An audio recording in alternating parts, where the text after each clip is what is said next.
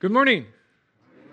All right, Ohio gozaimasu. Uh, welcome to Calvary Chapel Iwakuni. Always a blessing to gather here with you guys to worship the Lord. Um, looking forward to all that God has in store for us today.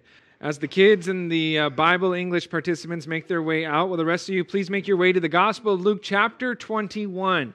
Okay, this morning we're going to be continuing our verse by verse study through the Gospel of Luke and a study that we began last week of Jesus's somewhat intricate, uh, complex teaching known as his Olivet Discourse.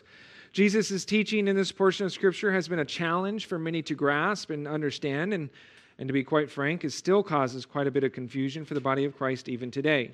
Uh, there are a number of ways, different ways to look at this portion of Scripture, and volumes of books have been written trying to explain and, and to interpret this portion of Scripture, but still, there remains some doubt as to the overall interpretation of the text before us. Now, last week I warned you that we were going to take our time going through this portion of Scripture, and it would probably take us a number of weeks to cover this teaching of Jesus in its entirety. Uh, last week was part one, and it served really as an overview of why biblical prophecy is important, and a basic introduction to Jesus' Olivet Discourse. As we noted, what Jesus' teaching was really based upon. Jesus was responding to two questions that his disciples had asked him about. See, as the disciples were exiting the temple late Tuesday afternoon, we are told that they were in awe of the stones that were used in the building of the temple, the overall splendor of the temple. And Jesus said something that would have really blown their minds away when he said, These things which you see, you know, referring to the stones and, and, the splendor of the temple and all, he said, The days will come in which not one stone shall be left upon another that shall not be thrown down.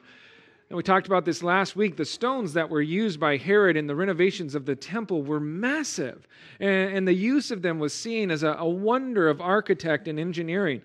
And in the idea, really, that one day not one of those stones would be left upon another was an idea that would be near impossible to even imagine.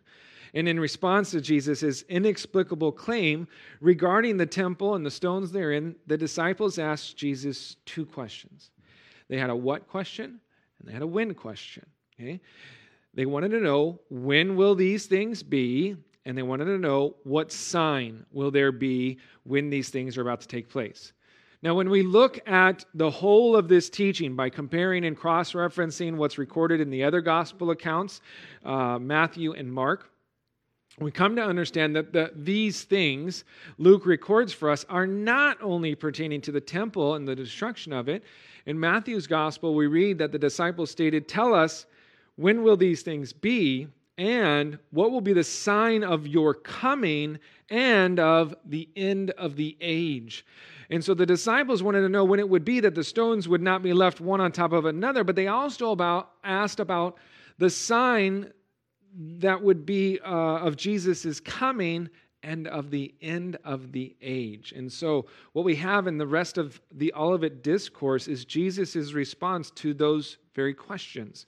The questions about when the temple and the stones would be dismantled, but also Jesus answering the question about the sign that would indicate his coming and the end of the age. Now, as I said, there's some controversy and, and some misunderstanding and a lot of different interpretations to this portion of Scripture. But there is no controversy about the fact that what Jesus teaches here in Luke chapter 21 and where it's the parallel accounts in Matthew chapter 24 and 25 and in Mark chapter 13, that Jesus is teaching about a future event okay, that he is, in fact, speaking for prophetically. All everybody, everybody agrees to that. Okay? The debate comes in when we try to figure out just how far into the future Jesus was speaking about. And from that last week, I shared with you three of the more prominent opinions and interpretations that are out there today. There's the preterist view, the historicist view, and the futurist view. And as way of reminder, or perhaps um, information for you if you weren't with us last week, uh, the preterist view believes and holds that Jesus was speaking about events that would take place in the very near future uh, for the disciples, okay? That Jesus was speaking about events that would take place prior to the destruction of the Jewish temple, which we know occurred in the year 70 AD. Uh, a full preterist view holds that all Bible prophecy pertaining to Jesus' second coming and the end of the age were fulfilled during the first century. And that today, there is no more biblical prophecy to be fulfilled. Everything the Bible speaks of in regard to prophecy, whether referring to Jesus' Olivet Discourse or John's Revelation, has been fulfilled. Okay? The historicist view holds to an interpretation that most of the things Jesus spoke of during the Olivet Discourse have occurred throughout church history and that most of the Bible prophecies were completed by around the 5th century AD. And so the main emphasis behind the historicist view is taking what Jesus spoke of and matching it to recorded historical events that took place over the centuries following Jesus' time on earth. The futurist view is the belief that most of the things Jesus spoke of during his Olivet Discourse relate to yet to be fulfilled future events. Sometimes those who hold to the futurist view are referred to as literalists, because they believe that the things Jesus said in the Olivet Discourse and things that are mentioned in John's Revelation will be literal events that take place, not just symbolic events, like is often the case with a lot of the preterist and historicist points of view. They have to look at these things and say, oh, that's just symbolic. That's really not talking about that. It, it means this. And so, with the futurists, it's more of a literal translation, or, or not a translation, but a literal interpretation. And so, because there are different views on how to interpret these portions of Scripture, it's led to confusion, misunderstanding. As I mentioned last week, I hold to more of a futurist viewpoint when it comes to biblical prophecy and Jesus' teaching here in Luke chapter 21. I believe that the second coming of Jesus Christ is still yet to be fulfilled. And I believe the same about many other end times events that are mentioned in the book of Revelation, like the coming of the Antichrist, the, the Battle of Armageddon, okay, the uh, millennial reign of Christ, the uh, great white throne judgment. I, I believe those are literal events that are going to happen and are still yet to happen in the future. And while I hold to the futurist view and will teach this portion from that perspective, I understand that there are some difficulties and problems with the futurist viewpoint. Okay? None of the viewpoints are without issue, and, and they all hold a certain amount of merit when looked at with an open mind. Okay? Last week, I made sure to point out the fact that our eschatological viewpoints are not a salvation issue. Okay? We're not saved by having the correct view about end times events. And so this need not be an issue within the church that divides us, where we have to say, oh, well, you know, I can't fellowship with you because you're not, you know, a historicist or you're not a futurist or you're, you know, uh, not a preterist, whatever it may be, right? These are not things that are meant to divide us. Okay? For me, I just feel there are bigger problems to overcome with the preterist and historicist viewpoints than there are with the futurist viewpoint, and so that's why I stick to that viewpoint. Of course, I could be wrong. Um, it could be that it, the preterist got it right, or the historicist got it right, or maybe it's a mix of them, or maybe it's none of them. Okay, and we all don't know anything at all about what's going to happen in the future. Okay, um, and that's why it's so important.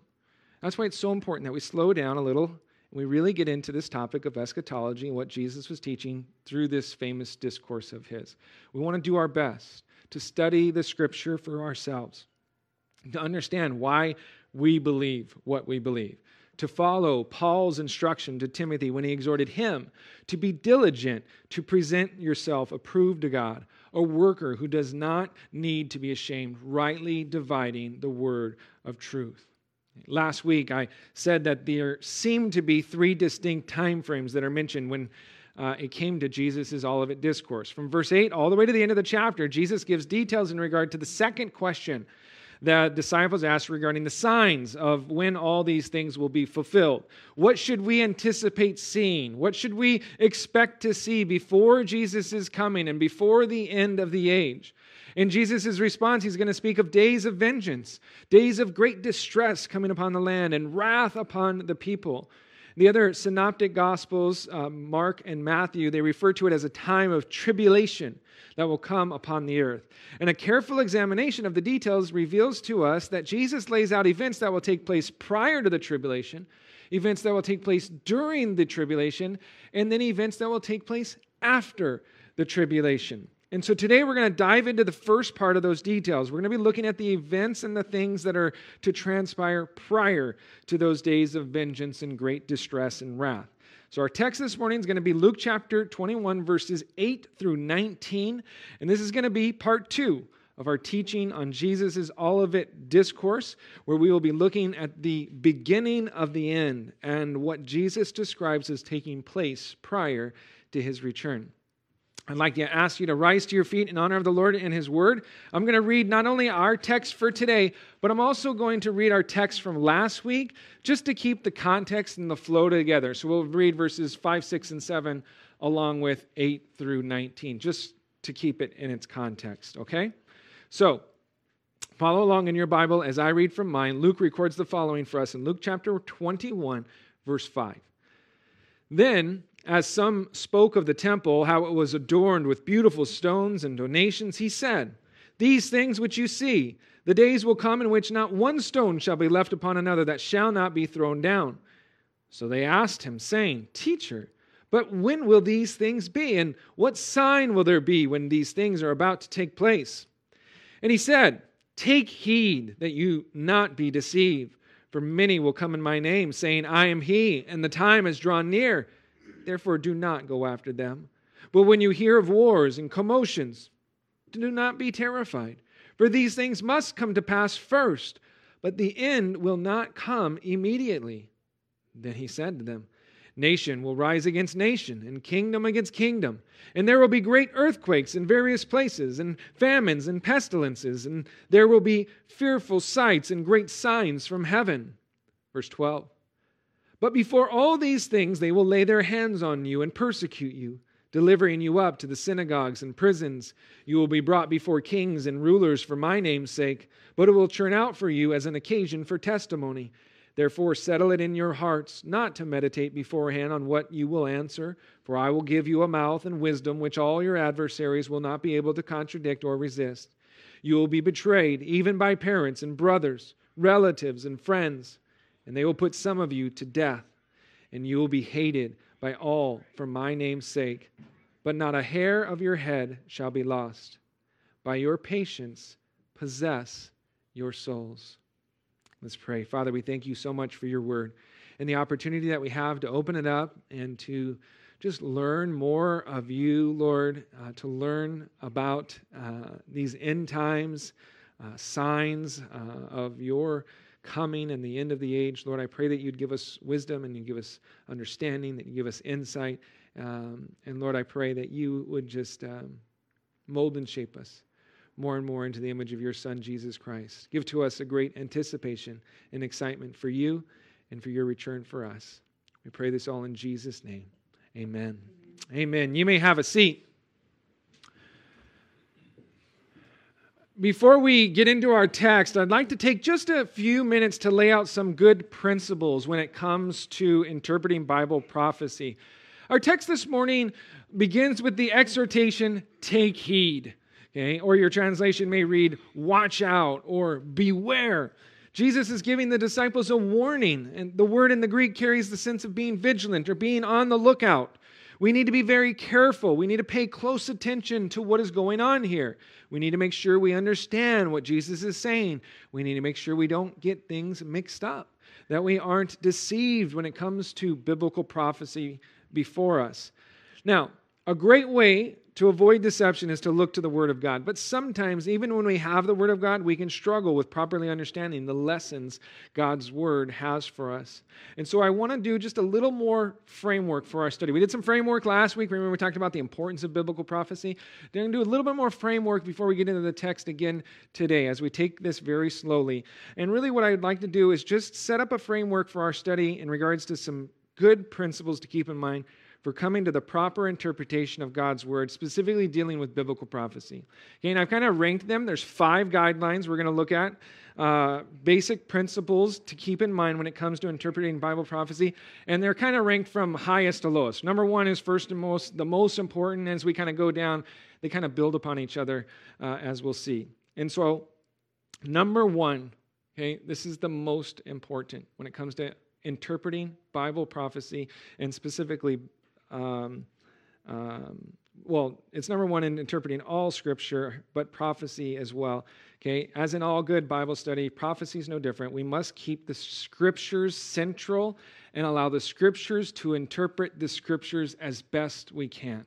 Okay, 2 Peter chapter 1 verses 20 through 21 says this, knowing this first that no prophecy of the scripture is of any private interpretation, for prophecy never came by the will of men, but holy men of God spoke as they were moved by the Holy Spirit. And so we must look to the word of God first and foremost when we're looking to interpretation. We're trying to figure out what does this mean? We're going to allow scripture to interpret Scripture, okay? Trusting the Bible and trusting the Holy Spirit to help us interpret what the prophetic Scriptures mean for us today. So that's number one. Number two, we must realize there are types and there are symbols that we do not fully understand yet, and we can make a mistake to assert an interpretation where the Bible does not, okay? Sometimes the Bible doesn't give us specific information, okay? And this is often the error that's made by end time studies. Okay? People will look at current events for signs of the end, and they can sometimes create fear or sensationalism that can lead people to do unreasonable and unbiblical things as they react in fear. And so we don't want to make definitive statements or conclusions where the Bible does not make definitive statements and conclusions. Okay? We use the Bible first and foremost, but when the Bible is not, you know, uh, it's gray or perhaps silent on a matter, we do not want to make definitive statements in those regards. Number three, just as the prophecy given by Jesus about not one stone being left upon another was literal and would subsequently be fulfilled literally, I believe and will teach that many of the prophecies that Jesus gives as literal are to be interpreted literally. Okay? Jesus' prediction of the temple's literal destruction that came true in 70 AD helps to give assurance that these other prophecies will also come to pass in a literal sense. We, when looking at Bible prophecy, okay, we want to look at the most literal and basic understanding first and foremost before we start to say, oh, this is, you know, uh, a metaphor or this is just uh, uh, symbol, uh, symbolism. Okay. Number four, while many prophecies should be taken literally and interpreted literally, we must understand that there are some prophecies that are allegorical and they do use typology. Okay? And so we don't want to be cut off or, or shut off uh, to any types of uh, allegorical uh, references and typology. Okay, we need to have an open mind, and we must consider those things within their proper context. The context will almost always let us know if we're to take something to be literal or if we're to take something as symbolic. For example, and give you an example. Maybe most of us are familiar with this one if you've been with us as we've studied through uh, the Gospel of Luke. Jesus said that John the Baptist was the fulfillment of Elijah who was to come. Eh? In Matthew chapter 17, the disciples asked Jesus the following question Why then do the scribes say that Elijah must come first? Jesus responded, I, Indeed, Elijah is coming first and will restore all things. But I say to you that Elijah has come already, and they did not know him, but did to him whatever they wished. And then Matthew continues and tells us how the disciples understood that he spoke to them of John the Baptist. And so, John, he was not literally Elijah, okay, but he was a type of Elijah. Okay? However, the ministry of John the Baptist literally fulfilled the prophecy of Elijah who was to come. And so we have allegory and types or typology that must be considered when interpreting biblical prophecy. Though we look to primarily translate things and understand things literally, we understand that there is indeed typology that is played uh, part of this. And then, fifth and finally, there are some cases, I believe, where we will have a type of dual fulfillment of prophecy or multiple fulfillments. There is an original audience and context in which these things were spoken, and they mean something to the original audience. In this case, Luke chapter 21, it is Jesus' disciples, and some of the context will be directed to those who are Jewish. There's also a future audience that reads these prophecies, and it will uh, apply to them as well. And as a result, we have what's sometimes termed a dual fulfillment or even multiple fulfillments of prophecy. Many of the Old Testament prophecies in the book of Daniel, as well as in the book of Isaiah, are like this. Similarly, we could say John the Baptist and his ministry is a dual fulfillment of prophecy, that he fulfilled the prophecy of Elijah as a type, but there will also be a complete fulfillment of Elijah coming before Jesus' second coming.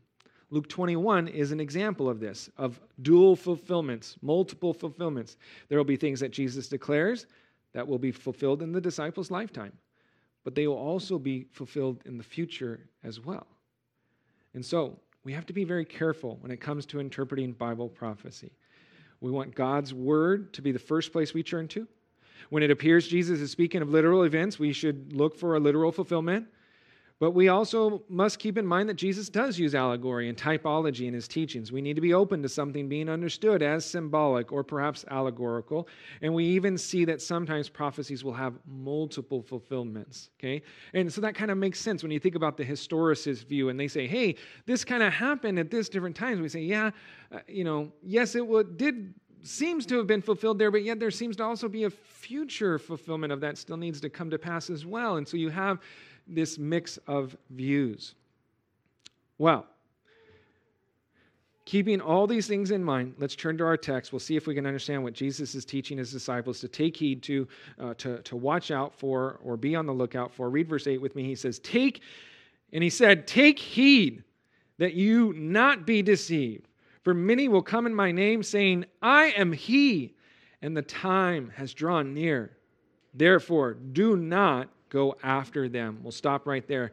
Remember, the overall context here is Jesus responding to the disciples' questions about when these things will take place and what will the sign of his coming be.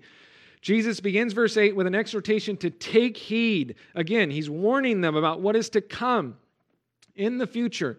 He tells them to take heed that you not be deceived. And so Jesus is warning his disciples about a coming deception, but not just any sort of deception. It will be a religious deception. Many will come in Jesus' name saying, I am He.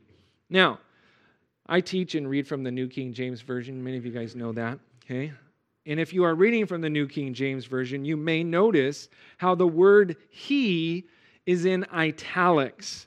You see, the editors of the New King James Version Bible, they use italics to indicate a word that's not actually found in the original manuscripts, but they add it in to help with the overall context how they think it should be read in English. I think they did us a dis, uh not, they didn't do us a solid here, okay, in doing so. Because if you look at it, we understand that what Jesus really said is that many are going to show up claiming to be I am. Okay? Now that should ring a bell for us. the words I am is the title which God used to refer to himself when Moses asked God how he should respond to the Israelites if they ask him the name of God. God told Moses, I am who I am. Thus you shall say to the children of Israel, I am has sent me to you. Exodus chapter 3, verse 14. And what Jesus is saying here is that many will come in Jesus' name claiming to be God, claiming to be the great I am. There are all sorts of people throughout history that have come and tried to claim themselves to be deity, many even calling themselves Christ. Even today, you guys, there are people out there who claim to be Jesus Christ. Okay? Um, there's a guy down in Brazil who calls himself Inri Cristo a guy named Moses in South Africa, another guy in Siberia, a crossdresser from England, a taxi driver in Zambia, an ex software manufacturer in Australia who claims he is the reincarnation of Jesus and that his wife is the reincarnation of Mary Magdalene. Okay? There was even a guy in Japan who was a politician that went by the name of Ieyasu Matayoshi, who claimed to be Jesus Christ. He actually died just a couple years ago in 2018. And by the way, he did not rise from the dead. Okay? He was not Jesus Christ. You see, all of these people claiming to be Christ, claiming divinity, and each of them, you guys, you would not believe this. Well, maybe you would. I don't know. Each of them have a very significant following of people that actually believe them. And they will worship them. And they think that they really are Jesus Christ come back in the flesh. Ever since Jesus ascended, there have been those who have tried to claim to be the Messiah, who've claimed to be the Christ. Jesus also warned about those who go around saying, The time is drawn near. These are those who try to do date setting. They try to claim that they know when Jesus is going to come back. They often will claim to have figured out um, through Scripture or some hidden message within Scripture. Uh, I believe more often than not, they'll claim some sort of divine revelation, a special dream or vision given to them that let them know the day and the hour of Christ's return. But Jesus says in Matthew's account of this very teaching, in his Olivet discourse, that no one knows the day and hour, not even the angels of heaven, but my Father only. The Father is the only one that knows the day and hour of Jesus' second coming and the end of the age. The disciples even asked Jesus after the resurrection, just prior to his ascension, about the timing of the restoration of the kingdom to Israel, speaking of course of Jesus' coming and establishing a kingdom as the Messiah. And Jesus said this in Acts chapter 1 verse 7, "It is not for you to know times or seasons which the Father has put in his own authority." If God wanted us to know the exact day and hour, he would have told us. Okay? But he didn't. And anyone that comes along and says they know the day and the hour, they are not speaking on behalf of the Lord. Do not trust them.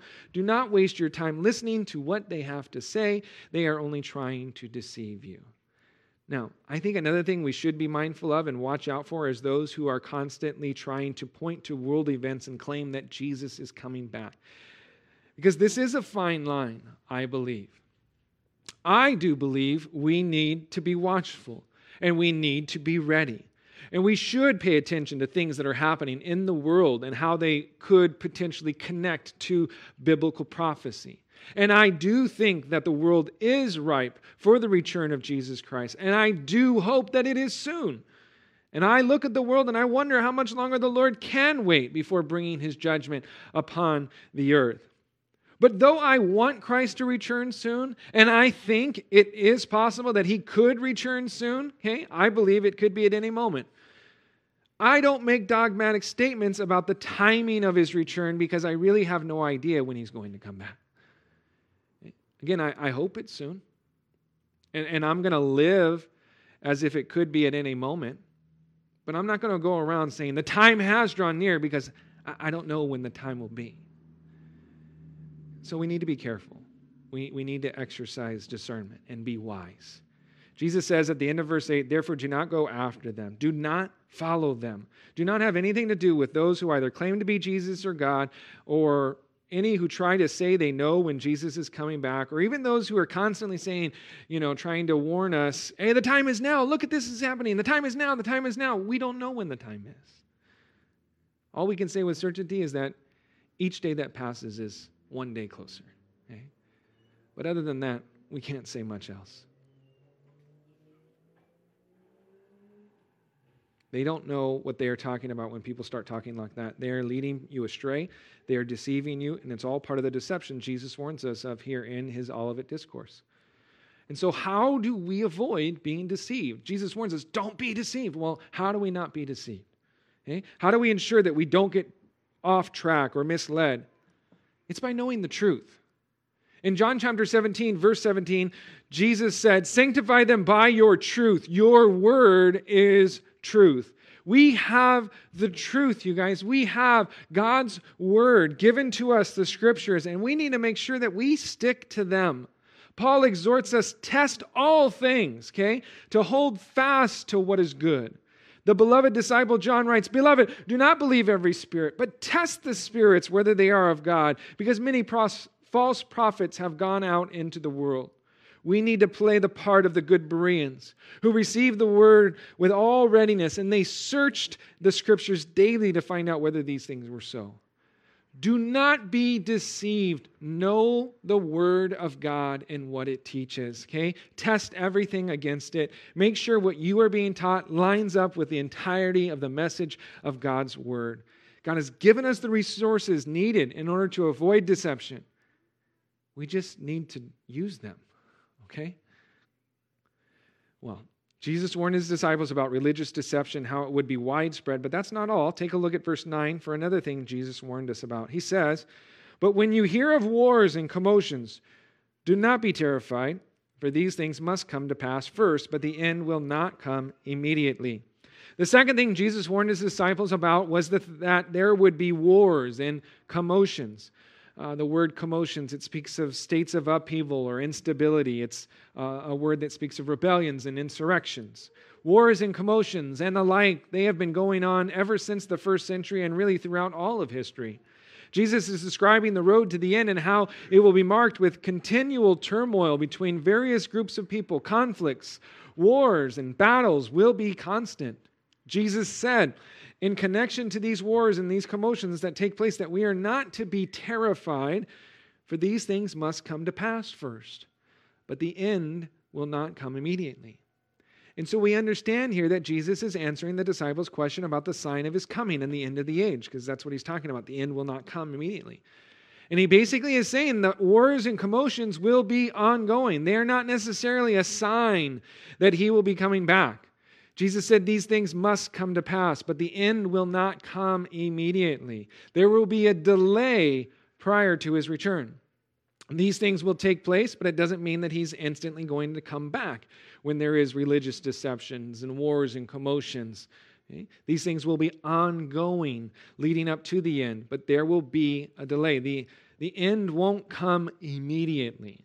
That word immediately, it means without delay or without hesitation, with no time intervening. And so the fact that Jesus says it won't come immediately means that there will be a delay. There will be an intervention of time before the end comes.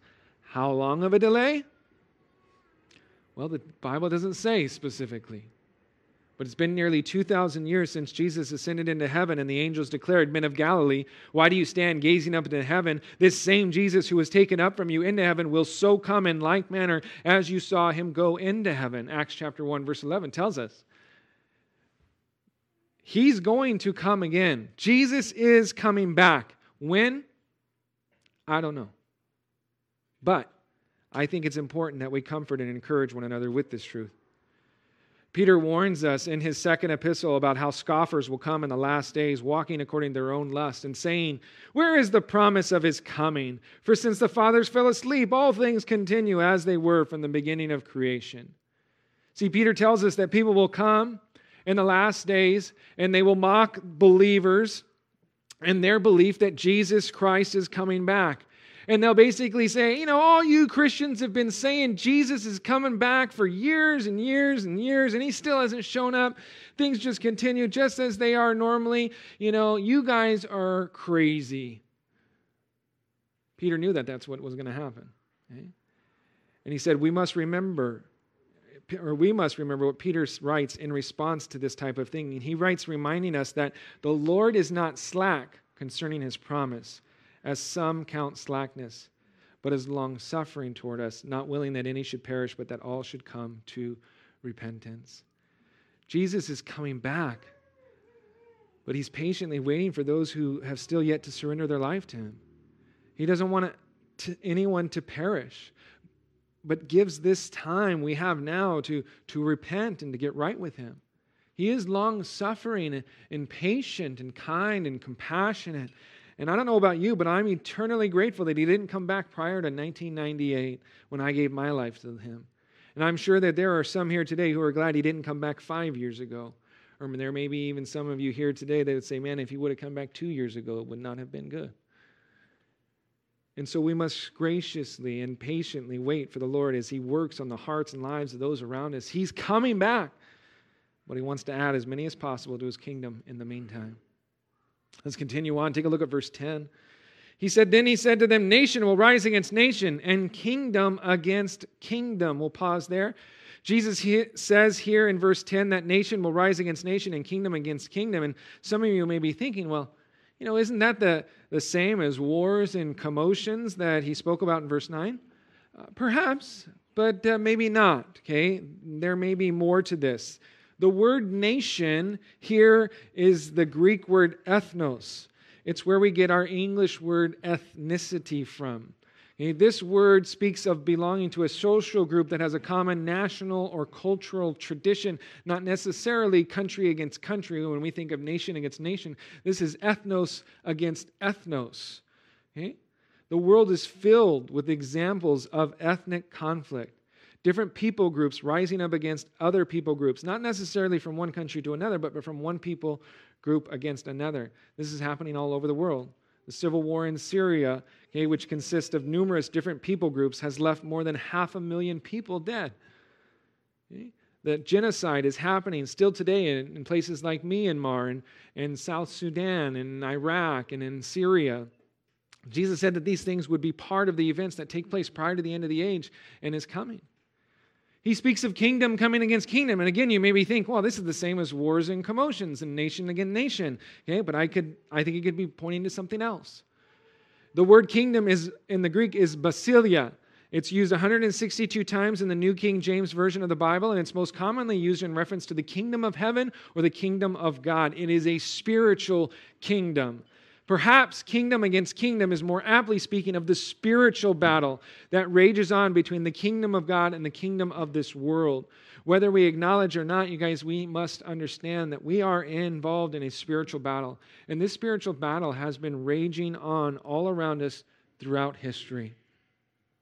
Paul writes, We do not wrestle against flesh and blood, but against principalities, against powers, against the rulers of the darkness of this age, against spiritual hosts of wickedness in the heavenly places. Therefore, take up the whole armor of God, that you may be able to withstand in the evil day, and having done all, to stand.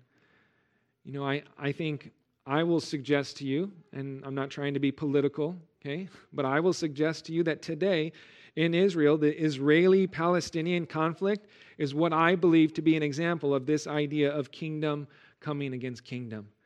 The conflict, okay, it's not about land. Okay, it is a spiritual conflict. Okay, this is a conflict between two spiritual entities Jews versus Muslims, Judaism versus Islam. It isn't about the land, it's about one kingdom wanting to completely wipe out and destroy another kingdom. Okay? And look at the history, tells you it really isn't about the land.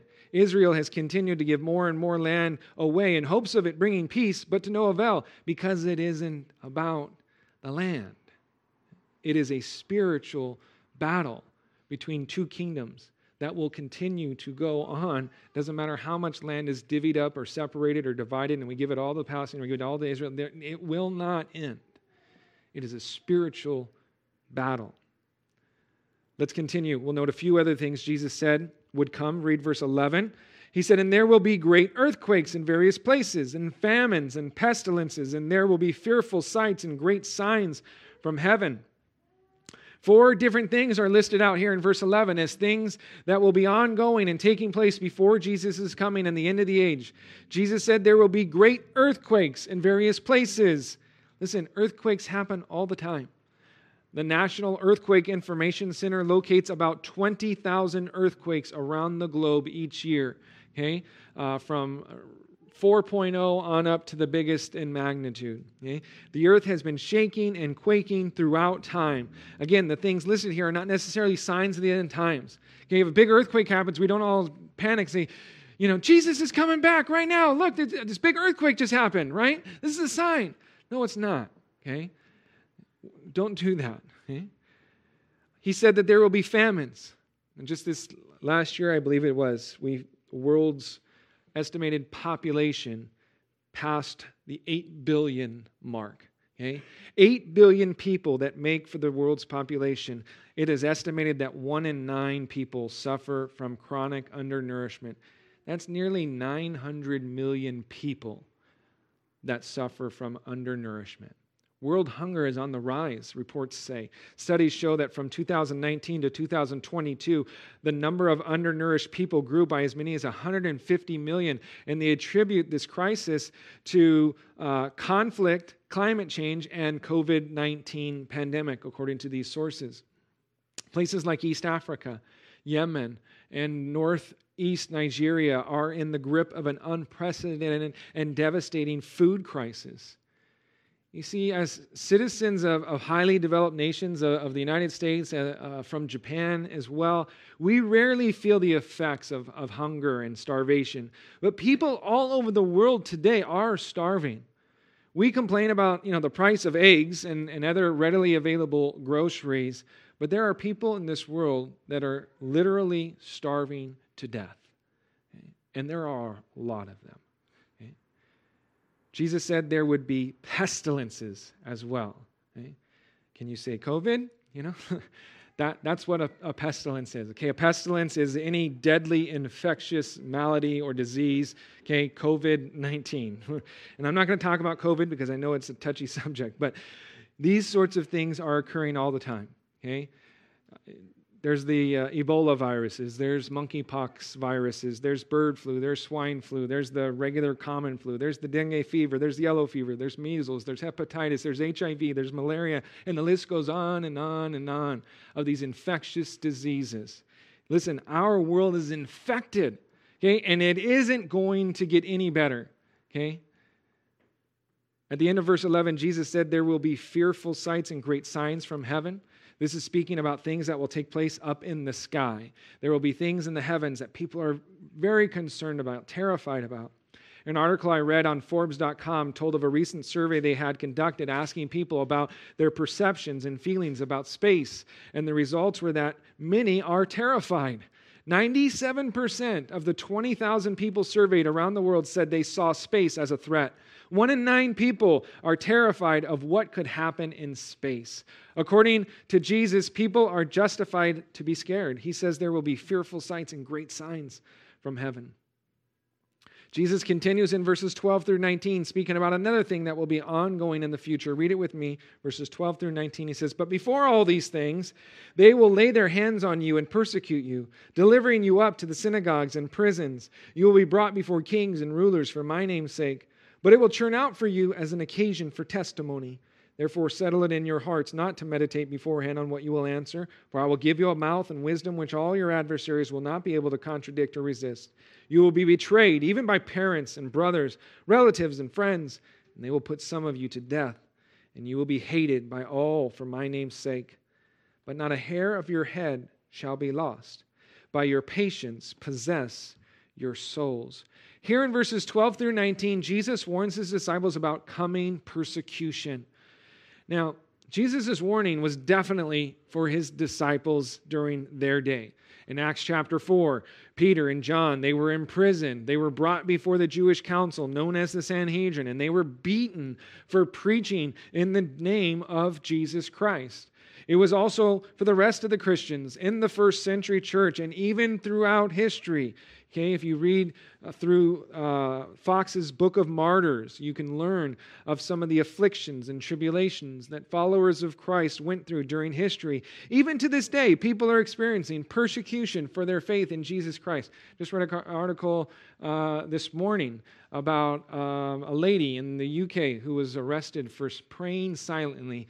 Um, and uh, it's crazy that praying silently uh, gets you arrested in the UK because she did it uh, nearby a abortion clinic, praying silently, um, and they arrested her. Four counts of um, some sort of uh, malicious, you know, evil intentions for praying silently. okay, persecution for those who uh, name the name of Christ will be ongoing, and we see that going on today. In the book of Second Timothy, Paul wrote something to Timothy about persecution that is a bit unsettling. He said this Yes, and all who desire to live godly in Christ Jesus will suffer persecution. Okay? Now, I know that that is not anyone's favorite Bible verse, okay? No one has 2 Timothy 3:12 up on their wall at home, you know, celebrating. Oh yeah, look at 2 Timothy 3:12. What a wonderful promise for us, okay? All you have to do is desire to live a godly life and you are guaranteed suffering at the hands of persecution. See, even if you desire it but fail, you still are going to be persecuted. so, my encouragement is do it right, okay? Because you're going to be persecuted anyways. Live a godly life. Don't fail at it, just do it. You're going to be persecuted either way. Paul wrote to the church in Thessalonica that they were appointed to afflictions and that they shouldn't be shaken by them. 1 Thessalonians chapter 3 verse 3. In fact, he told the believers in Rome that we as followers of Christ ought to glory in tribulations, knowing that tribulation produces perseverance and perseverance character and character hope. And so we see the promise of God in His Word to use the tribulations, the trials, and the difficulties, the persecutions we go through to produce in us something greater. Therefore, we do not lose heart. 2 Corinthians chapter 4, verse 16 through 18 says, Even though our outward man is perishing, yet the inward man is being renewed day by day. For our light affliction, which is but for a moment, is working for us a far more exceeding and eternal weight of glory, while we do not look at the things which are seen, but at the things which are not seen. For the things which are seen are temporary, but the things which are not seen are eternal. As we go through different forms of trials and tribulations and persecutions, let's keep our eyes upon the Lord and realize the victory that we've already obtained in Him and trust that He will see us through it all. Interestingly enough, Jesus said at the end of verse 12 that the persecution will be for Jesus' sake. And then in verse 13, he states how this persecution will turn out for them to be an occasion for testimony. Your translation may read something about being a witness. That word testimony is the Greek word martyrion. It's where we get our English word martyr from, okay? which means some will end up giving their life as part of their testimony or their witness to Jesus Christ. Jesus instructed his disciples that they were to settle in their hearts, not to meditate beforehand or worry about what to say in their defense, for he promised he would give them a mouth and wisdom which all their adversaries would not be able to contradict or resist. Of course, we see evidence of this happening during the first century church when we read through the book of Acts. Stephen, in his address before the Sanhedrin, is probably one of the best examples of this. Stephen was brought before the Sanhedrin. He was filled with the Holy Spirit and he spoke powerfully against the religious leaders as stiff necked and uncircumcised in heart and ears and how they always resisted the Holy Spirit. It was a powerful demonstration of God working in and through Stephen, giving him the words that he needed to speak there before the religious leaders.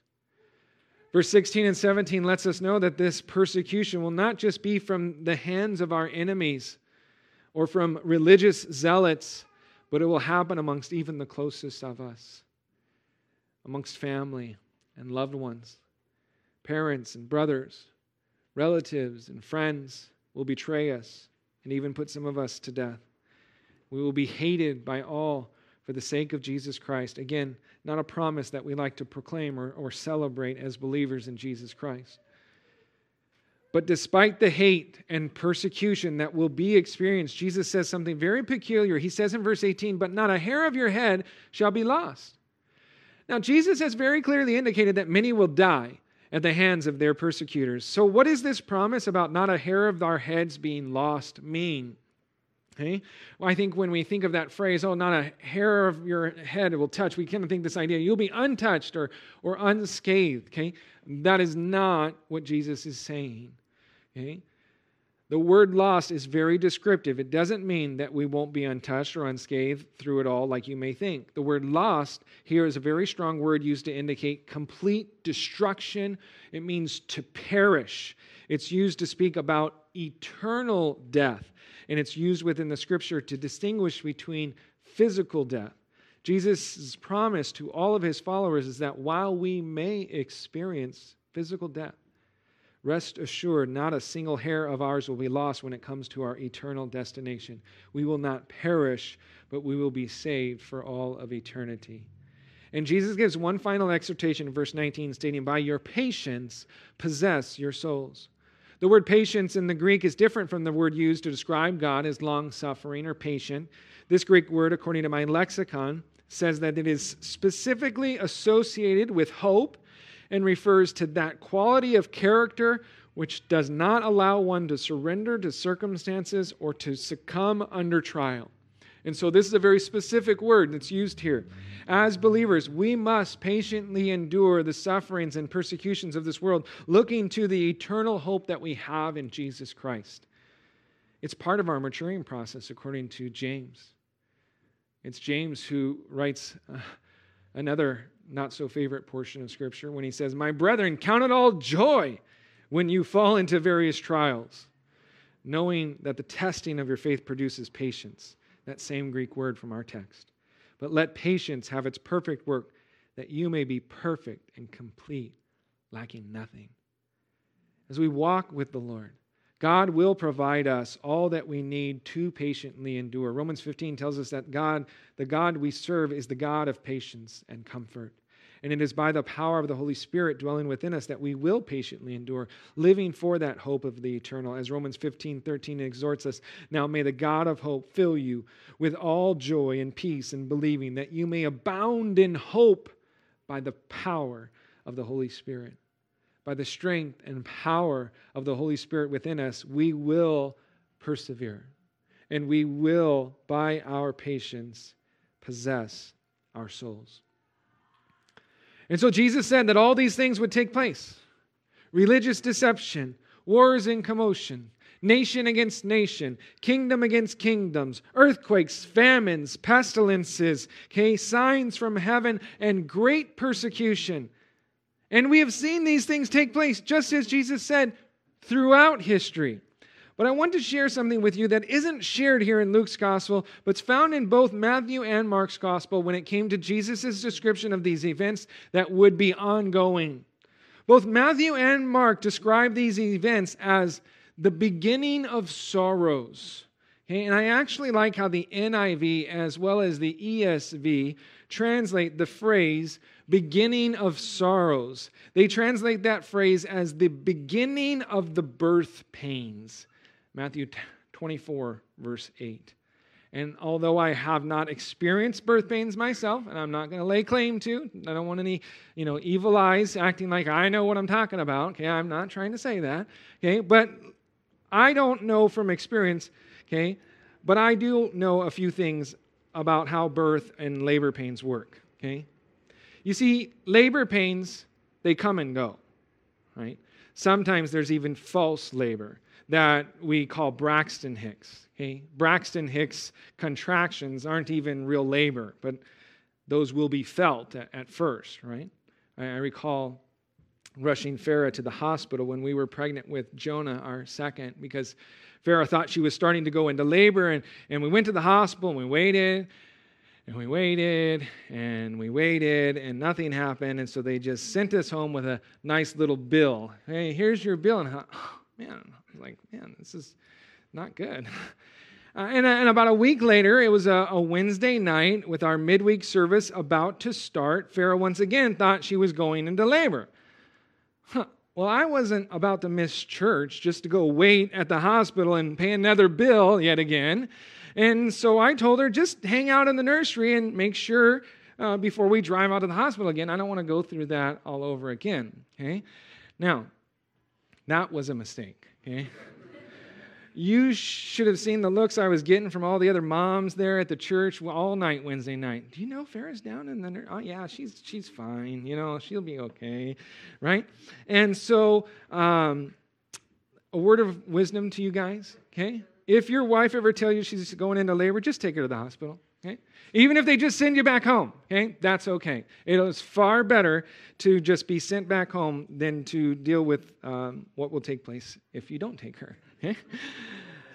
Um, I did wait until church service was complete. Uh, was in the nursery in active labor the whole time, and by the time I got her to the hospital, uh, Jonah was born just a couple hours after that. And I thank God that she didn't have him in the nursery at the church. Um, but I understand labor pains. I understand they come and they go and, and whatnot. But the one thing we do know is that when the baby is coming, the labor pains usually intensify and they come more often. Right? I believe Jesus is describing these things as birth pains. Because as the days draw near for his coming, these types of things will intensify, they will increase in number. And so, while these details are not specific signs of his immediate return, it may be that Jesus is telling us that the frequency and the intensity of these things can be clues to the soon arrival of his coming. When we see religious deception on the rise and gaining momentum, when we see wars and commotions picking up and escalating to more and more extreme measures, when we see more and more nations, different people groups rising up against other people groups and slaughtering them simply for being different, when we see spiritual battles heat up, Okay, when the spiritual kingdom becomes more and more under attack, when these attacks become more and more frequent, more and more intense, when earthquakes increase in frequency and intensity, along with famines and pestilences, know that the time is drawing near. Know that these are the beginnings of sorrows, the beginnings of birth pains, and something is about to be birthed. We don't want to go around saying, oh, look at this. This is the sign he's coming. No, no, but we want to pay attention to those signs. We want to see, man, are, they, are these increasing? Are they intensifying? You know, if they're like labor pains, we know that, yeah, the closer it gets to the birth, the, the more intense, the, the more frequent they occur. And so we want to understand these things, but not panic. Everyone understand? All right. Something's going to be birth. Lord willing, we'll look at what's to come next time we gather together next week. I hope to see you guys here next week as we continue in Jesus' Olivet discourse. Let's pray. Father, we thank you so much for your word, the opportunity that we have to look into it, to understand um, aspects of this um, incredible teaching that you've given on uh, prophecy. And Lord, we know and understand that. Um, religious deception will abound, Lord, and it has uh, throughout history, Lord. And we understand that the need, the importance of knowing and understanding your word that we might not be deceived. And so, Lord, give us a hunger for you and a hunger for your word, a hunger for Bible prophecy, Lord. Not that we would become lunatics or, or crazy uh, people crying the world is coming to an end all the time, but that we might discern, that we might know uh, the times and understand things that you've given to us as indicators. And so, Lord, I pray, uh, give us wisdom, give us insight into your word. Lord, I pray that uh, you would be with us as we uh, experience these things. Lord, we've experienced uh, pestilences and um, persecution and other things, Lord, and it's ongoing. Uh, be with us, strengthen us. Um, Holy Spirit, give us everything that we need to endure to that day you call us home. And so, Lord, um, we just confess our need for you. And uh, we ask that you would, by your Holy Spirit, empower us to possess, by our patience, through our patience, possess our souls, Lord, to just know and trust in you and uh, your ultimate uh, plan for us. We thank you for your word and this time together. In Jesus' name we pray. Amen.